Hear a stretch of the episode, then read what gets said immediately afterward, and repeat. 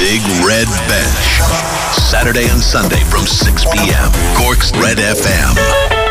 Yeah, good evening and welcome to the Big Red Bench. It's Colm O'Sullivan with you through until 7 o'clock with a busy, busy show tonight. Lots going on in the world of sport. Coming up between now and 7, we talk football. The Euros, last 16 of Euro 2020 is underway. Ronnie Whelan will join us very shortly as we look ahead to all of the matches in the last 16 at Euro 2020. We also reflect on Cork City's defeat to Shelbourne last night in Tolka Park. We hear from City manager Colin Healy and Cork City legend George O'Callaghan. We look ahead to a big night for the Cork Lady footballers in the final up in Croke Park. They take on arch rivals Dublin. We'll chat to Ger McCarthy live from Croke Park and here from boss Ephie Fitzgerald as well. And we'll have athletics as Valerie chats to Jessie Barr, current Team Ireland member ahead of the Olympics in Tokyo.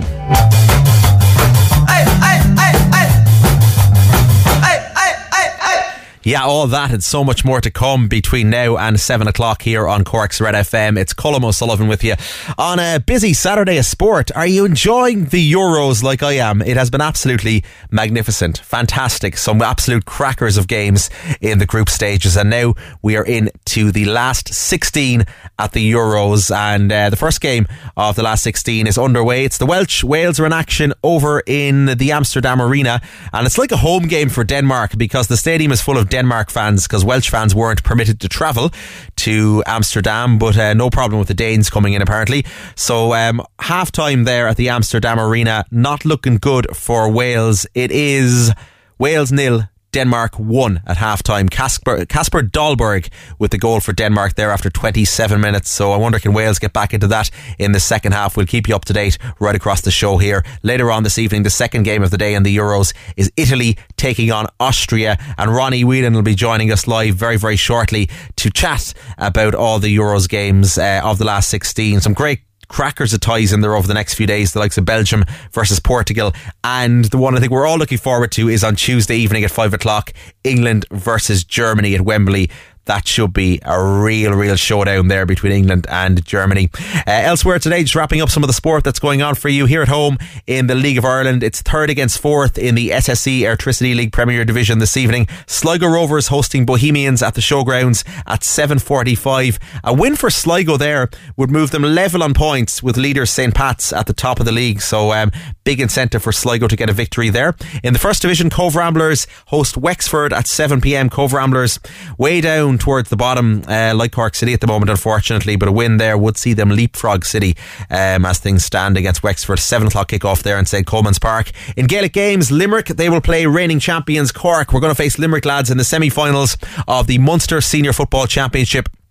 That's after their win today. Iain Corbett, Cillian Fahy, Hugh Bourke, and Robbie Bourke all scoring goals as Limerick eased to a 4 18 to 12 points victory over Waterford at the Gaelic grounds. And later on this evening at 7 o'clock, Kerry hosting Clare in Killarney. Uh, plenty more Gaelic games action around this afternoon as well. Uh, Dublin were in action earlier on too, and uh, a good win for Dublin.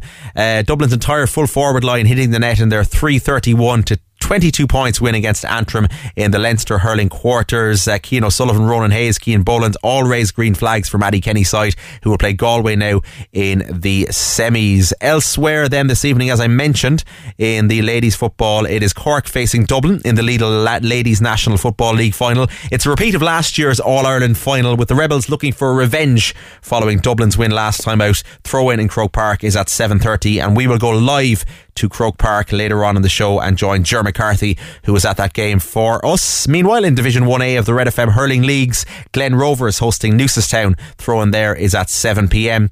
In rugby, uh, the Lions got off to a winning start ahead of their tour of South Africa.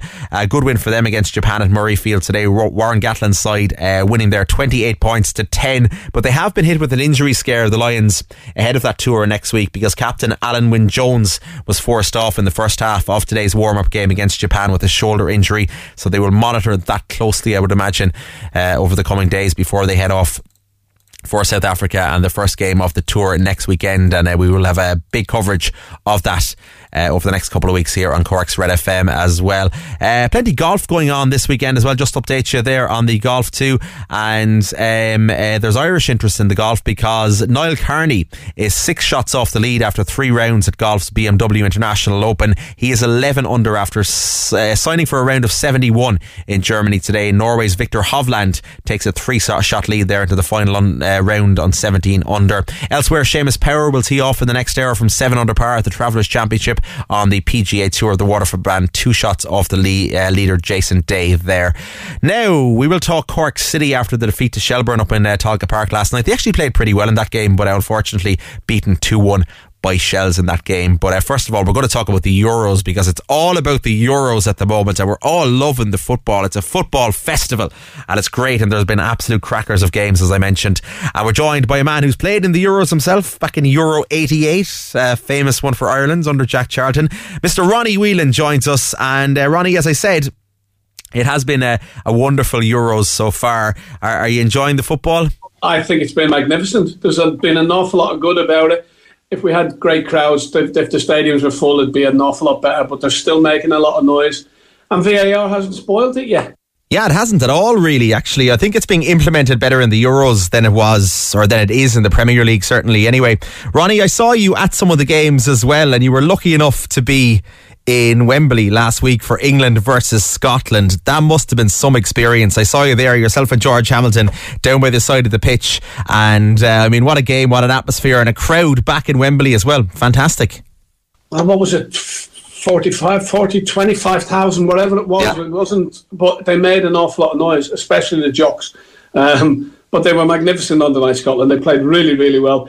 England struggling for me at the moment. But um, yeah, but to be back inside the ground, do the commentaries from there, the atmosphere, it was great. Yeah, I was very jealous, I have to say. Um, we're going to go through the last 16 games in depth now for the next little while, Ronnie, and uh, chat through who we think will go through to the quarterfinals and maybe who will be potential winners and so on. We know the Wales and Denmark game is ongoing at the moment, as we mentioned, but uh, later on at 8, 8 o'clock tonight, then it's Italy versus Austria.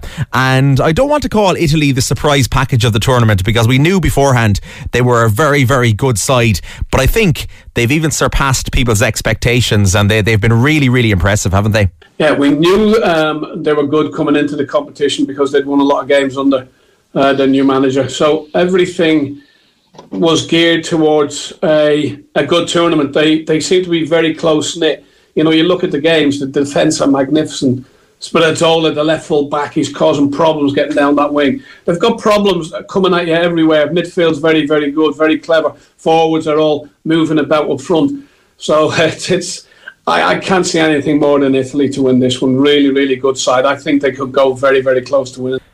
Yeah, I think they're going to do well overall, and a lot of people picking them as potential winners now, Italy. We're going to move on to Sunday, Ronnie, and a couple of good games on Sunday. First up is Netherlands and Czech Republic. Now, we've seen Czech Republic, we saw them um, the other night against England, and they've impressed, I think, in some of their games. Your man Patrik Schick up front looks very, very impressive. He got that cracker of a goal against Scotland, but Netherlands have been very, very good themselves, so they've been very strong. But do you think Czech Republic could pose a threat to Netherlands on Sunday? I think from now on in, all these eight games are all going to be pretty pretty tough. You know, they're, they're, they're tough to call. You know, although we, have seen the Czech Republic, you mentioned it, they're really, really good. Schick scoring goals, magnificent goal. But then you look at the Dutch and they, they look smart now. They look, Wijnaldum's getting forward, scoring plenty of goals. Uh, Dumfries coming up from fullbacks. You know, you talk about Spallanzani at Italy on the left. On the right, Dumfries has been magnificent for the, yeah. for the Dutch. So they've got um, the Dutch have got players that are going to hurt you. De Jong in midfield, the the, the, Depay up front. The, there's players there of a, of a level that for me are better than the Czech Republic. So yeah, the Dutch will they'll go through, but it's none of them are going to be easy these games. Probably the tie of the round then, along with England and Germany, is going to be Belgium and Portugal at 8 o'clock on Sunday night. And that's a cracker of a tie. I mean, both sides have unbelievable players. Uh, Ronaldo has been unstoppable again for Portugal. He's top scorer in the tournament as it stands, five goals already. He's he's 36, 37 years of age, and there's no stopping Ronaldo. He's unbelievable, isn't he? Amazing, um, amazing footballer. Has always been an amazing footballer, but now at 36 years of age, he's breaking all sorts of records. You know, international scoring records, um, tournament records. It's just it's just an amazing amount of records he's got. Um, but he, he's he's the major the major problem Belgium have got to face. And I thought Belgium were um, struggling themselves early on. Well, the first game, second game, when all the players started coming on that were on the bench, De Bruyne, Hazard, Witsel, and then Lukaku was up front. And then you've seen a different Belgium. It was against Denmark, wasn't it, where they, they started ripping yeah. them apart with passes and goals. Yeah, so Belgium Belgium um, look pretty good. And I think they'll win this game against Portugal. But again, it won't be close with Ronaldo about. Two more games on Monday, then, Ronnie, and the first one is Croatia versus Spain. Two teams that are kind of fading, people have been saying, from the heights they once were at. But we've seen them both playing in the tournament now. And Croatia, um, even though they're, they're a team people were saying on the slide since the highs of the 2018 World Cup. They've they've played fairly well in some games. We saw them against Scotland the other night, got some nice goals. And Spain, for their part, they won 5 0 during the week against Slovakia, I know. But that doesn't mask the, the, the slide they're on, really. And they're not the Spain we know over the last decade. They're nowhere near the same level, really, sure they're not. No, not at all, Spain. Um, you look at the team sheet at the start of the game and you're thinking, who does he play for? Is he Atletico or Real or who? Um, you look at the names that are not there anymore. It's just, just unbelievable. Xavi, um, Xabi Alonso as well, Iniesta, Torres, where are all these players? They've moved on, they've got older. And I don't think this squad coming through now is as good. Um, he's left Thiago out, whether he needs, um, there's something wrong with him and he's trying to clear up an injury. But I, I felt that if he goes in there, Busquets has come back in after COVID. So, but uh, Spain are not playing well, and, and Croatia could maybe, maybe even sneak this game. But you'd be very surprised if Spain went down the last 16, but there's a huge possibility that they could. Then the second game on Monday is France versus Switzerland. Now, you'd certainly expect the French to beat the Swiss, Ronnie, but I mean, they haven't been overly impressive. They've got a, an unbelievable squad of players. Big things are expected. Um, they were one of the favourites to win the tournament coming into it, but so far they've, I suppose, they've impressed in some games and not impressed in others. It's fair to say, isn't it? Um, if you look at the first game, they beat the Germans, and they haven't really impressed much since then, though, have they? No, they've huffed and they've puffed. The first half against Germany, they were very, very good. Um, I think because it's been so far back, people tend to forget that Germany were very good in the second half. And, and France looked as if they didn't know where to go, what was going on.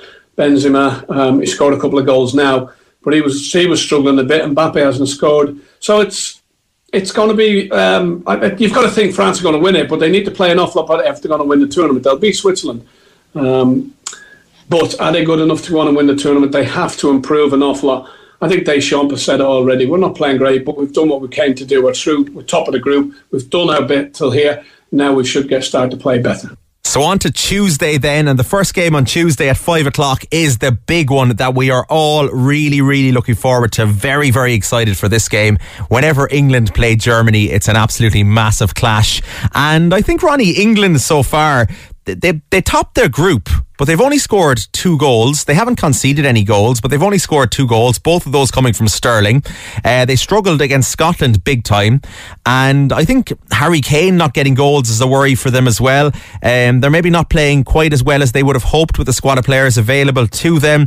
But then Germany, for their part, haven't been overly impressive either. So, I mean, this is a this is a game that could go either way. I think, but uh, England will be hopeful they can get past Germany this time. I think it's two teams that are struggling in the competition so far. Germany have played well in, in, in patches, um, but they, they, they need to improve an awful lot.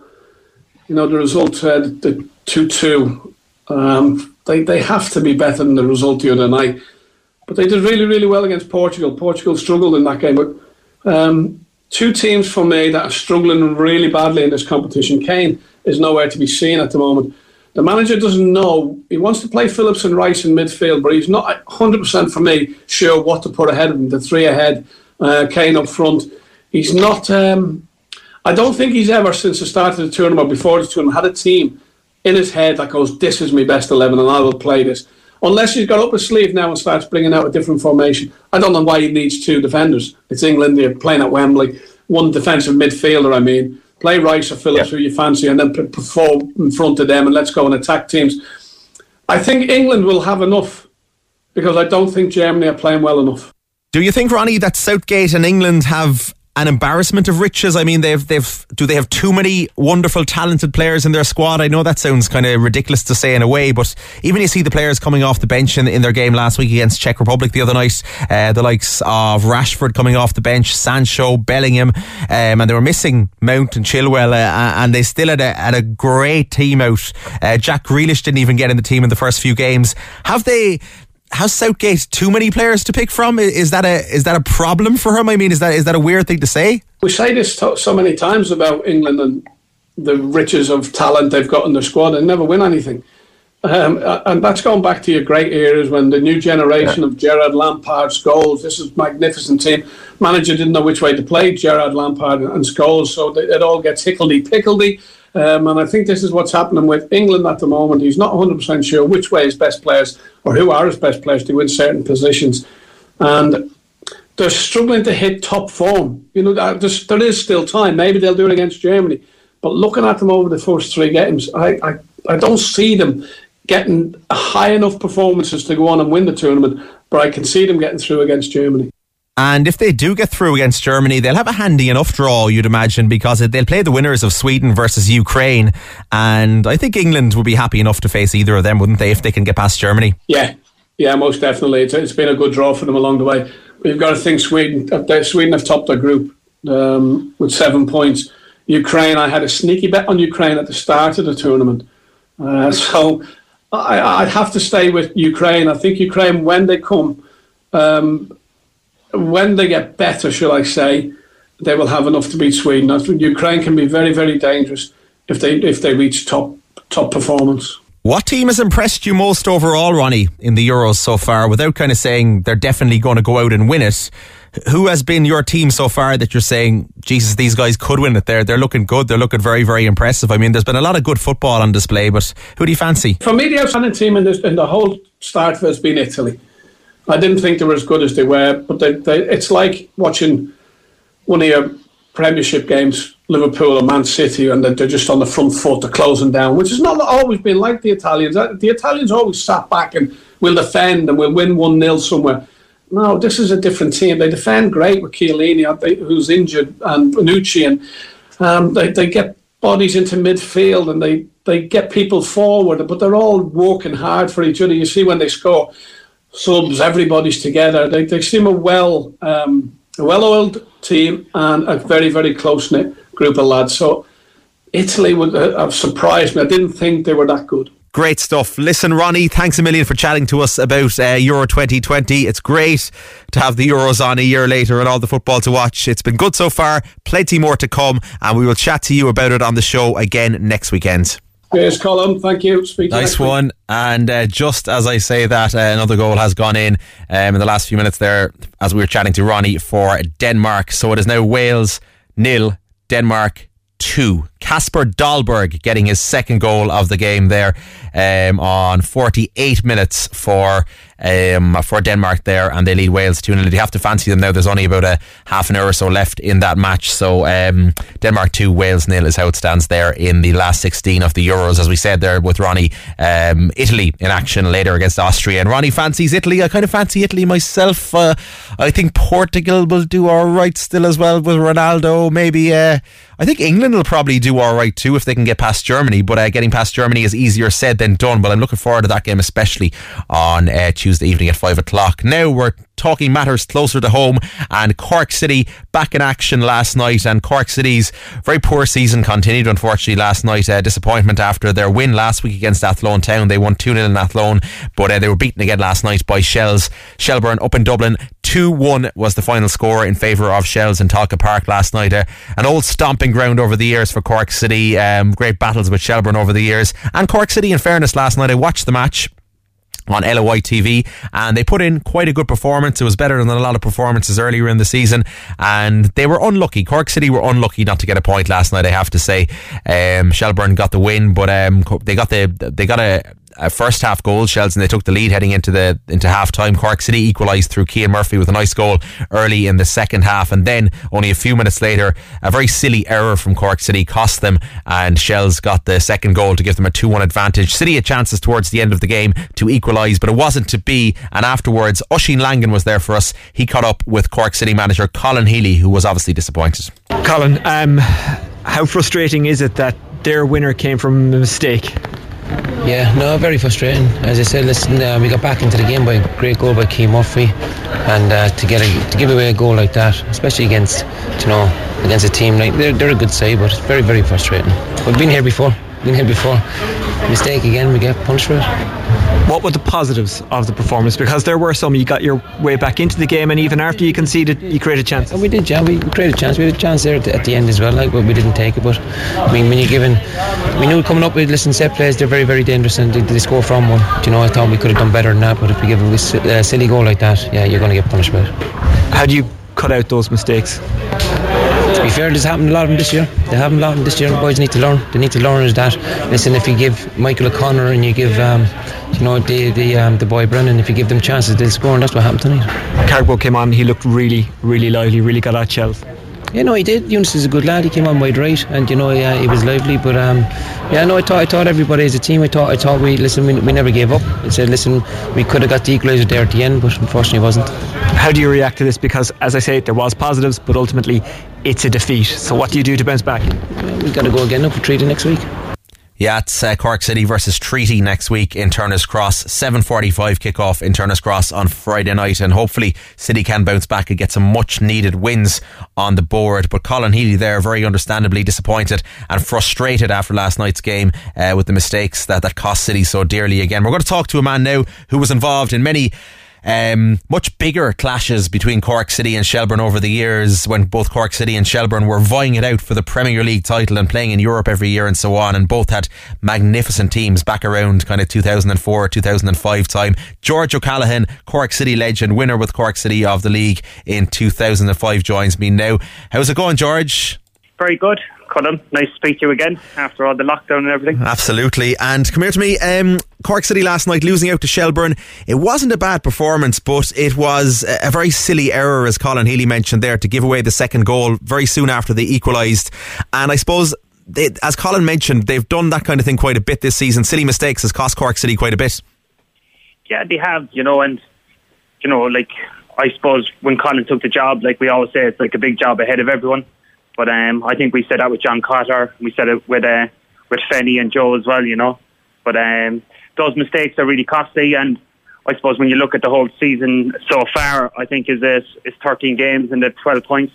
Mm. So um, you know, it must be really frustrating for for Colin, you know. And I always say, like, you know, you're better to be a lucky manager than a good manager, you know. And he probably just doesn't have that luck on his side at the minute yeah, they haven't been having much luck at all. But uh, kind of hoping that they've turned a bit of a corner after the Athlone win last week. They had a 2 0 win up in Athlone, and as, as we said, the performance was much better against Shelbourne. It was really that, that silly error that cost them. Do you think, George, that the more this young team kind of plays together, the more they might gel? And obviously, Colin has them in training five days a week as well. Do you think they might they might click eventually? And they only need to get into the top five to get that playoff spot. Yeah, well, I think when you look at it, um, even though they only have 12 points, they're only six points off Bray, you know, that are in that other playoff spot. And um, I think I think you know it is a really tough job for Colin, but you know Cork City, I suppose, if you go back and you look at it down all the times that I was working with you and Red FM, mm. um, since Seanie Maguire left, everything has really fallen apart, and it's constantly like going one bit after another. And I just feel we kind of don't know which way the club's or direction the club's going to go in. You know what I mean? And they need to fall upon like a good striker like they did years ago with Flinny or somebody like that in the in the transfer window to get somebody to come in and score goals and do something like that. But you know, they really need a bit of luck and they do need like to find a player that can come in and score goals and, and a midfielder that can create and so like it's a really, really hard job for him. It is, and I, I, think I think you're dead right. Um, I think it's been very evident all season, and Colin has spoken about this himself and lots of other uh, observers as well. Like Cork City have been creating chances, but they can't put away the goals, and they're not scoring the goals they need to go out and, and pick up points and to win games. Um, and it's been a big problem for quite a while, as you mentioned, George, the lack of a striker. Do you think that's exactly what they need? If they if they got a striker that could bang in the goals, it would make all the difference. yeah, like they need a striker, but where do you get a striker from? You know, because mm. they obviously have a budget, and everybody wants a striker that scores goals. You know, every club in the world is looking for that.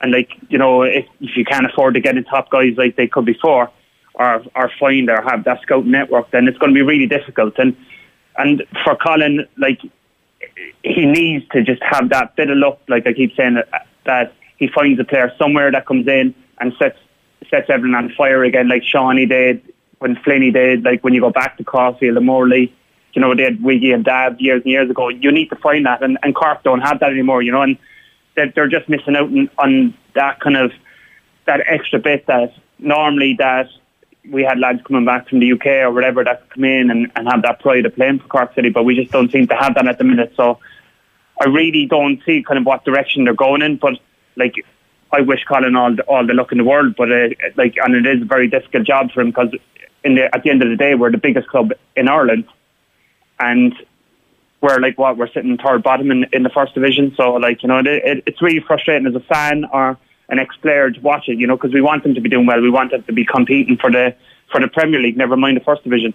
Yeah, they need to get back up to the Premier League as soon as possible. Do you think they can, George, as the season goes on, pick up those points needed to get into those playoff places? As you mentioned, they're only six points off the playoffs. So, I mean, all it takes is a couple of wins to get in there.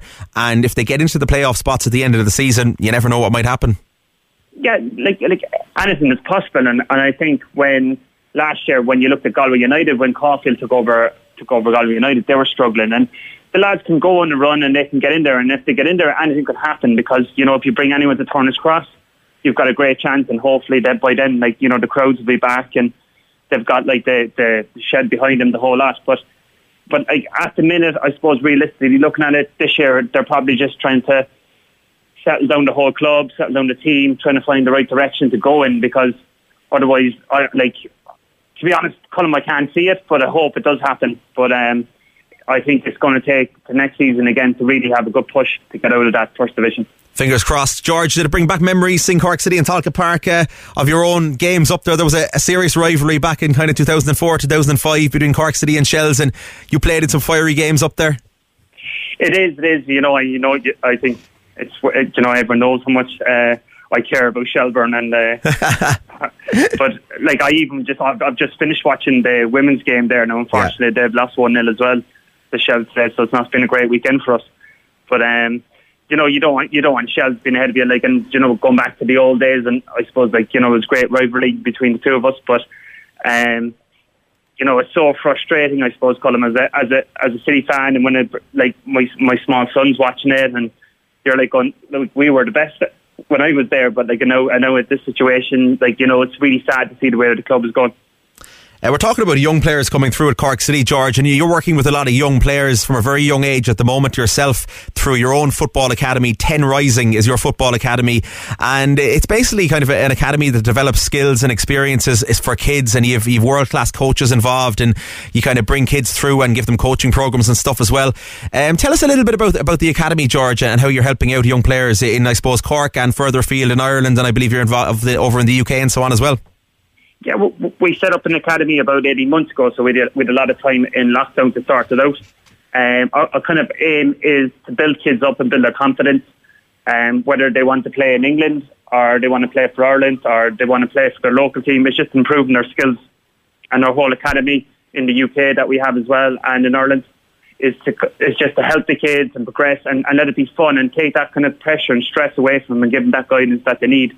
Because I suppose everybody that plays football wants to uh, be a Ronaldo or a Messi, and unfortunately that doesn't happen. But our our whole structure of Ten Rising is that we bring the kids in, we coach them, we give them the advice that they need, and we just we just show them show them the direction that they need to go in, you know, and just to practice on the first touch or the finishing or or defending, attacking, the whole lot. So it's it's kind of it's fun for the kids, and there's no pressure, and hopefully they benefit from it and they learn from the coaches that we have. We've got CR coaching in at the minute that are running it for us with uh, Craig Robertson, like who's a fantastic coach, and we just we just give them that guidance that they need that they need in football, and just to let them know that to go and enjoy the game, you know, because I played the game for long enough, and I know the stress and pressure you're put under, and I know parents we all want our kids to be footballers, but you know it doesn't happen. I think it's it's point zero nine percent that become footballers, and we just want to show them that it's it's about enjoying the game and learning the game and having the right structure of it. And I suppose you'd be hoping that some players will kind of, uh, as you say, it, it's fun for the kids involved, but it's also uh, probably a serious pathway to, to get through the 10 Rising Academy and eventually maybe kind of work your way up to a, to a Cork City or a League of Ireland club or maybe to a club over in the UK or so on, because there obviously will be some talented players um, that, that, that do kind of kick on up to another level uh, always, isn't there? Yeah, no, exactly. And and like at the minute we have we have our performance uh, pathways uh, program over in the UK and we literally have kids coming out of Ipswich, uh, Cambridge, Norwich, uh, Birmingham City that are coming to us because of the setup that we have with the coaches and the coaches and the contacts that they want to come and train with us so they know that when they're 18 or 19 they can move on and go to clubs and they're ready to go instead of I suppose living under the pressure of being in an academy and let go when you're 14 or 15 is disheartening for kids. So our whole program is set about looking after the kids and having that structure for them that they don't get released when they're 13 or 14 and told they're not good enough. They can stick with us. And as they develop, because kids change in, in all those years, you know, you, you see a massive difference from lads when they're 13, 14 to when they're 16 or 17. They get that structure with us that they can move on and like at least have have more of a chance of not being disheartened by letting go by clubs, but at least they're with us. And then if we can do whatever possible for them, we help them out. Brilliant. And um, you're running some summer camps around um, the country as well this summer, I believe, George. Yeah, no, we have we have um, about eight or nine uh, uh, around Cork uh, and Tipperary in the summer. Um, we've got a first one kicking off from Whitechurch on Monday, so that's really exciting. And uh, you know, all the coaches delighted. You know, all our coaches, you know, it, it's all um, Cork City or Cobh Ramblers or uh, Treaty United players. So it, you know what, they're being coached by like people that are in the game and are experienced in the game and know the whole structure of the game. So it, like it's exciting. And if I was a kid back when I was young, I would have loved to have been at a camp like that because you know because yeah. you're dealing with people that are playing like week in week out in the in the Premier League or the First Division in the, in the Irish League. So it's fantastic. Sounds class. Uh, more info you can check out for those uh, for that academy and so on. 10 Rising Football Academy. It's 10rising.com and uh, 10 Rising on Instagram and so on as well. Listen, George, um, thanks a million for chatting to us. And hopefully, next time we're chatting, we're talking about a Cork City victory. Thank you, Colm. Nice one, Cork City legend George O'Callaghan uh, talking about the 10 Rising Football Academy and Cork City's defeat to Shelbourne last night. Right, on the way, it's a big night for the Cork Lady footballers up against Dublin in the league final in about an hour's time. It's throwing in at Croke Park. We will be going live to Croke Park next to preview that game. And we're also talking Olympics between now and 7 p.m. The Big Red Bench. Saturday and Sunday from 6 p.m. Cork's Red FM. Missed the show? Grab the Big Red Bench podcast at redfm.ie. Cork's Red FM. Yeah, it's Colm O'Sullivan with you until 7 o'clock on the Big Red Bench. Lots to get through up the walls this evening. So much sport uh, because Cork in action tonight. The Cork Lady footballers, it's a big, big night for them. They face Dublin in the Lidl Ladies National Football League final. It's actually a repeat of last year's All Ireland final, with the Rebels looking for revenge because Dublin were victorious last year. Um, not even a year ago. It's more like six or seven months ago that final was on. Uh, Throwing at Croke Park is at 7.30 and we're going live to Croke Park now. Ger McCarthy the host of the Cork's Red FM Women in Sport podcast, is there for us ahead of tonight's Cork and uh, Dublin clash in Croke Park. Ger, how are you getting on? Oh, very good, Colm. Very good. Good to talk to you. Great stuff. And the atmosphere building there in Croke Park and anticipation building, Ger, ahead of this evening's game. And I mean, these two are real arch rivals at this stage, Dublin and Cork, aren't they? And it's a repeat of last year's final. It is indeed, and um, they met in the All Ireland final only six months ago uh, on a weird December afternoon in empty Croke Park when Dublin won. They've met since then in an absolute epic uh, in the league. Earlier this season, we were there as well. Uh, we were covering that one, and that one um, it like produced seven goals, but again, Dublin came out on top. So Cork are heading into this as the 2019 league champions. It wasn't played last year because of COVID, but Dublin are the reigning All Ireland champions and have beaten Cork on the last two or three occasions that they've met. It promises to be another humdinger. It's going to be close, and uh, the anticipation even here as I watch the Kerry and Donegal game, or sorry, Kerry and Meath game, uh, league final. Um, it's building. It's definitely building. Absolutely. And um, no changes for the Cork side from their semi final victory um, over Donegal. And they were quite impressive in that game as well, Ger. Yeah, not surprising. I think um, on that on that occasion, like they, they met one of the top teams in the country, and uh, over the league campaign, Ephie Fitzgerald has been a pains to say that he doesn't. He uses the league to build towards the championship that he wants to win. Obviously, um, and Cork have had a few scares this year. They were pushed to the limit, uh, obviously by Dublin down in Cork before losing. They were pushed to the limit by Waterford before coming out on top mm. there, and they needed a, a, another bunch of goals, five goals against Donegal to see them off in Boven So they have been pushed, but the the, the team is pretty much settled now, and I think the team that he's picked is about the strongest he possibly could have selected, considering who's out injured. You're talking Niamh Cotter, you're talking Doireann O'Sullivan, Áine Terry O'Sullivan is back on the bench, Marie Ambrose as well as back there. Could see her name on, on the on the bench as well.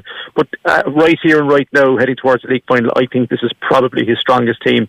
And when you look at the forward line, um, it's a new look forward line this year, but it's got Sadhbh O'Leary from Kinsale and Libby Coppinger either side of Ciara O'Sullivan, who for for me and for a lot of people has been the breakout star this year for Cork the Mourneabbey Stars. She's named a full forward. I, I expect her to feature on the centre forward line, but herself and Bria O'Sullivan, her Teammate, have been combining brilliantly, and hopefully they will do again. The other forward to keep an eye out on is Orla Finn from Kinsale, who has been in blistering form. With Doireann O'Sullivan out, she's taken on the mantle of the top scorer. She's uh, deadly from frees, but also really playing well, linking up from play either on the 40 or even on the inside forward line. So this Cork team is primed. Um, they really want to get one over Dublin, but they're going to have to be at their very best if they want to do that. Big time. And how much of a loss, Jer, in your opinion, is the likes of Doireann O'Sullivan? I mean, a stalwart for Cork.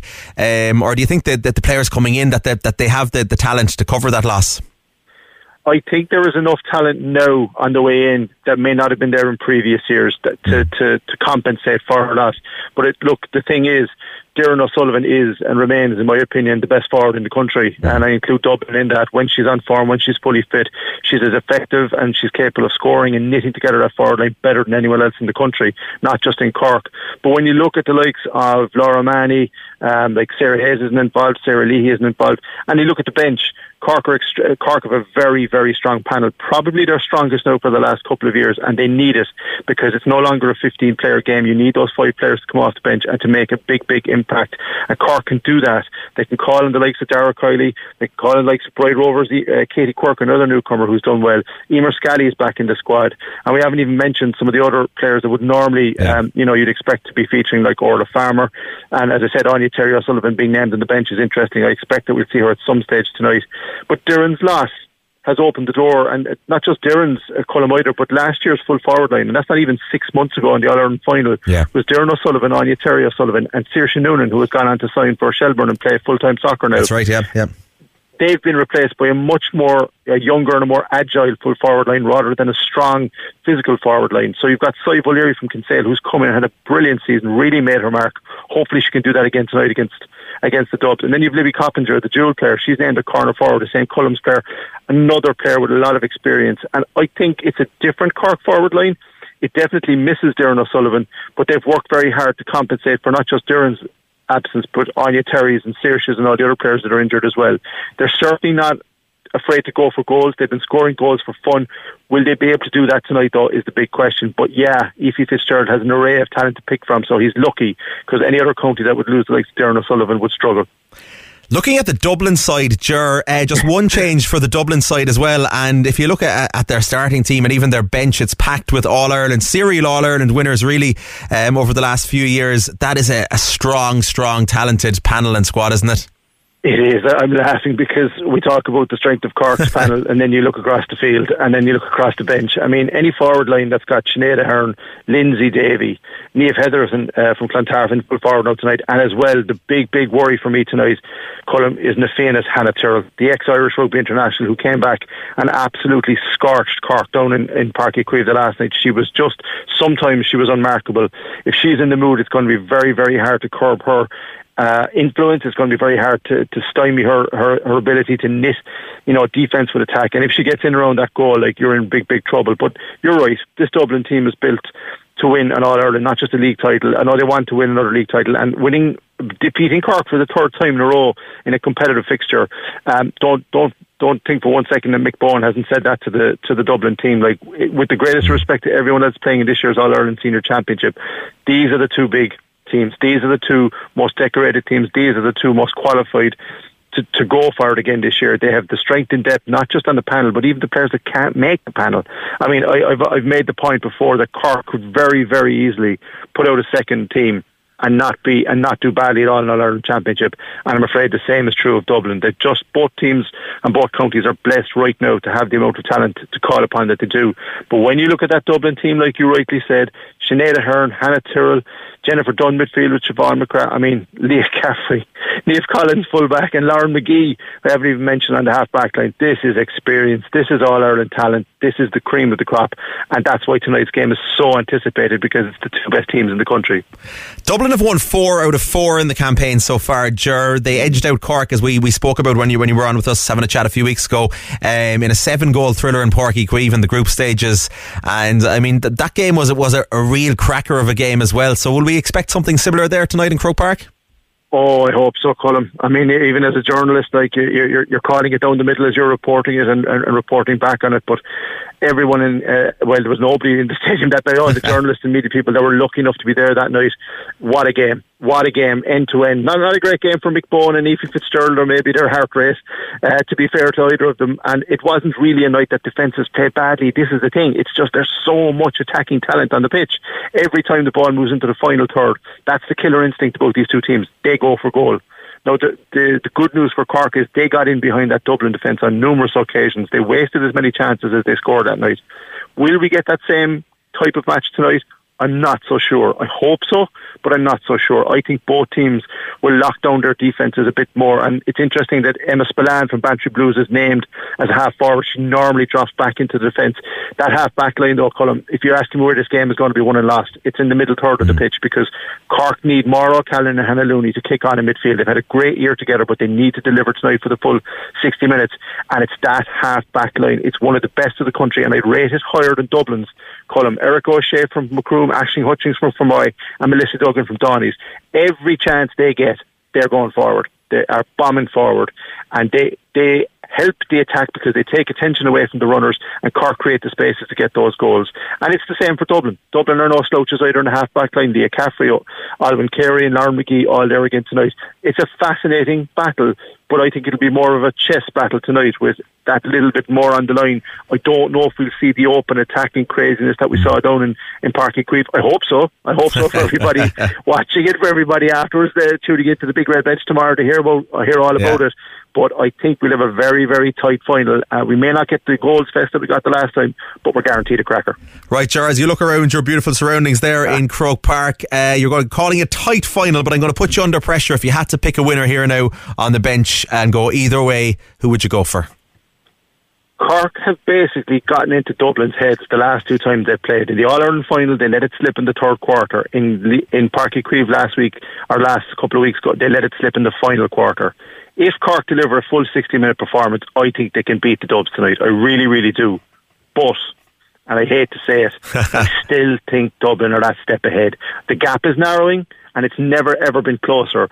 But a league final, and I mentioned it earlier on the week, I wrote about it, the psychological blow Cork could deliver by just getting one over Dublin tonight would really set them up going into the into the champ in the All Ireland Championship. But unfortunately, Colm, and I hope I'm wrong, I think Dublin will edge it, but only just. Well, we all hope you're wrong on this occasion, Ger. I hope so too.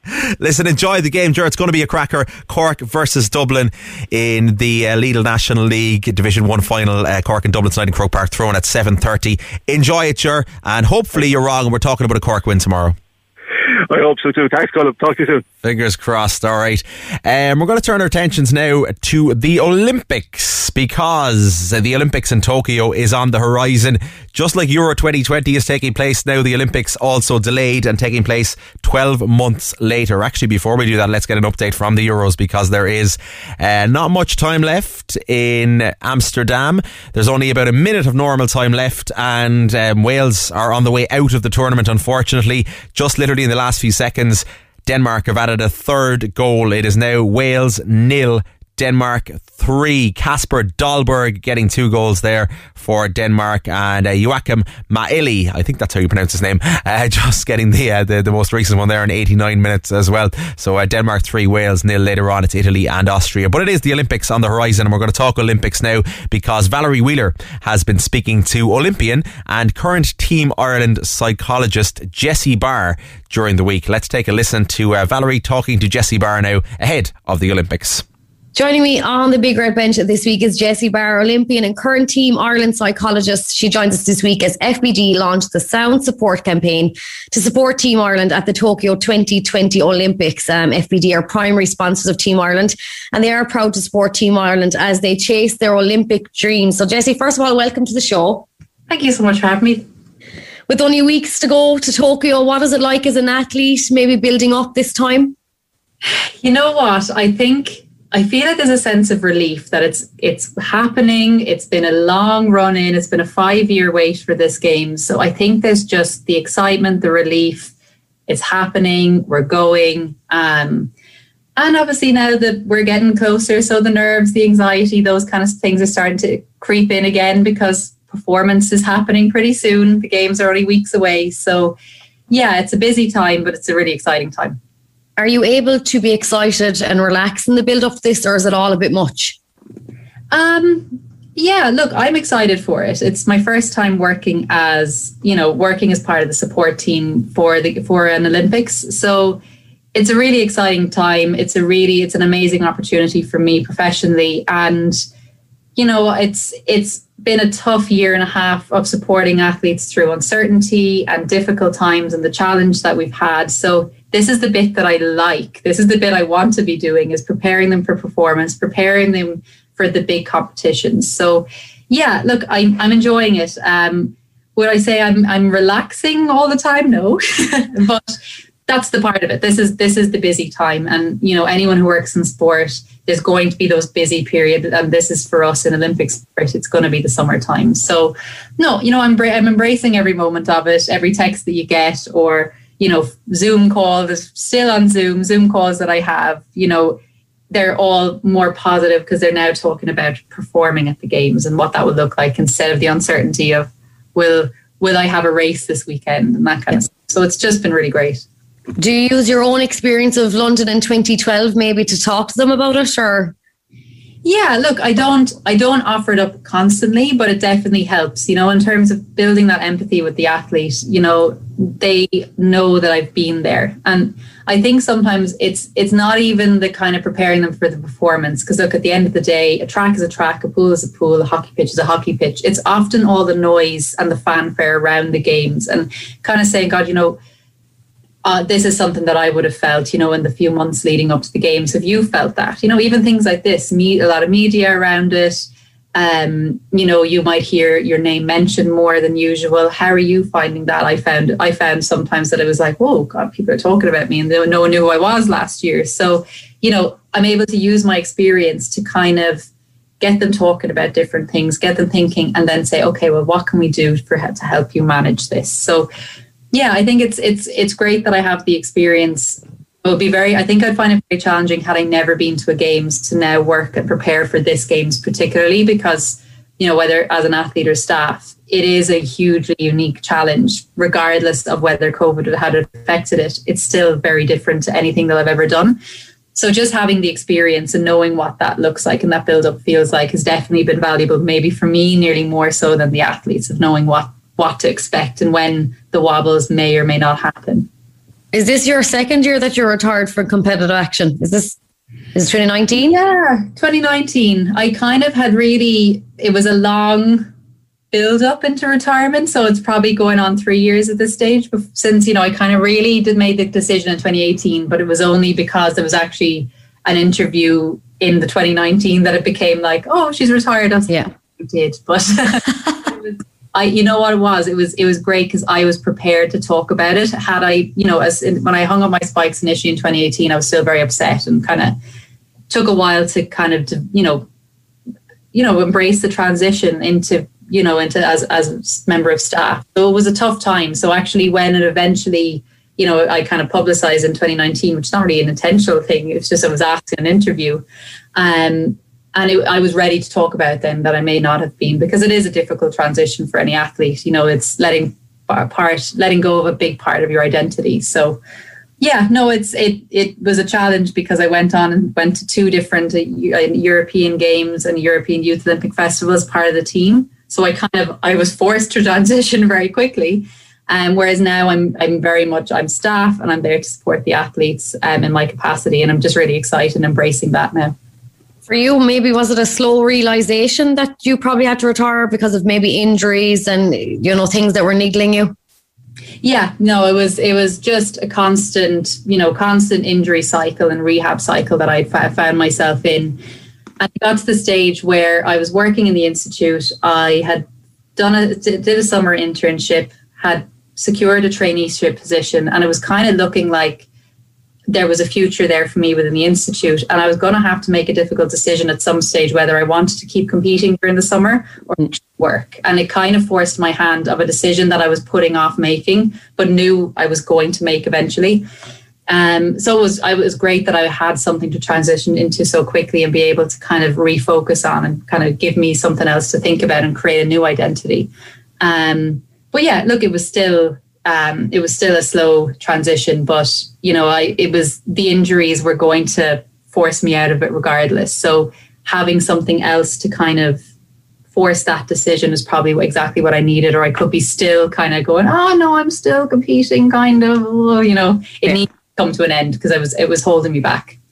Do you think that nowadays more than ever that people have come to the realization that sports psychologists are so amazing and a vital part of a team? God, I hope they think we're amazing. No, I'm joking. But yeah, you know what? I think I think a lot of people were on board with that anyway. I think maybe when I went to the institute, I was surprised at how many people were using sports psychologists because believe it or not, I never saw a sports psychologist when I was an athlete because I was studying it. Okay. Like I know what they're going to tell me. I don't need that. I did, but I couldn't see that at the time. I was just too stubborn. Um, but I was surprised, I think, at how many people were using sports psychology now when I when I went and became part of the staff in the institute and how common it was.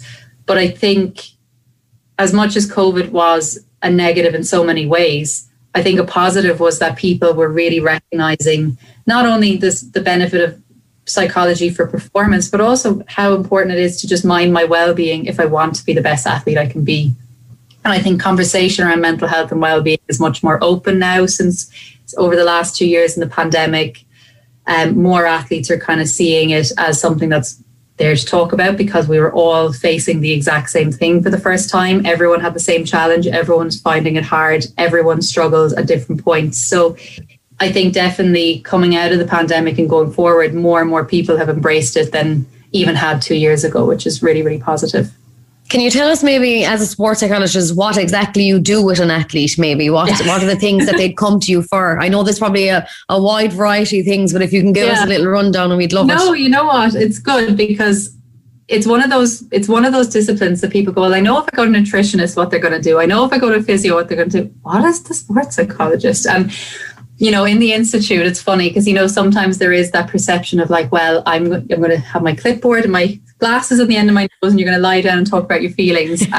when I first saw the consultation rooms in the institute, there is a sofa and two armchairs, and I was going, oh, obviously I knew that's not what it was used for, but it was just to create like if you were to walk in during a sports psychology consultation with an athlete, it probably just sounds like a chat. Sometimes it sounds like you could be having coffee with a friend. Um, but you know, the reasons an athlete might kind of start working with me could be, you know, you know, kind of wobbles in their confidence. They don't feel confident in themselves and their ability. They don't have that self-efficacy to go out and compete at the new high levels they're now reaching. Um, maybe motivation, like during COVID, they were not motivated to train and looking at strategies for that. General things like mental skills training, like helping them to set goals, learning how to do some relaxation breathing techniques that might help with nerves. Um, I would say why most athletes would come to me, you know, in the beginning is I get really nervous. Can you help me get rid of them? And they learn straight away in the very first minute, I can't help you get rid of the nerves, but we're going to develop coping strategies. And I suppose that's probably the number one thing I do is develop the athletes' coping strategies so that they can go away and apply them. Like say like development toolkit. Like here's all the things that if I get nervous, I know I can do X, Y, and Z. I can think about this. I can refocus on that and the nerves are not going to affect my performance. That is Jessie Barr, Olympian and current Team Ireland psychologist, talking to Valerie during the week um, ahead of the Olympics, the Tokyo Olympics, of course. Uh, the Euro 2020 opening game of the last 16, the first game of the last 16. Just full time there now in the Amsterdam Arena. And Denmark have given Wales a right hammering in the end. Um, just in the last few minutes, they've added a, another goal in the 94th minute. Martin Braithwaite adding their fourth goal. And uh, Harry Wilson was sent off in the 91st minute for Wales as well. So it's finished Wales nil, Denmark 4 is how it's finished there in that game at the Amsterdam Arena. The other game of the evening is Italy versus Austria. That kicks off at 8 pm. That is us out of time. Rory will be here with you tomorrow on the Big Red Bench from 6 pm. And I'm back with you on air on the 10 to 2 show tomorrow morning from 10 am. I'll chat to you then. Enjoy your Saturday night, whatever you're doing, and stand by for Stevie G. Missed the show? Grab the Big Red Bench podcast at redfm.ie. Cork's Red FM.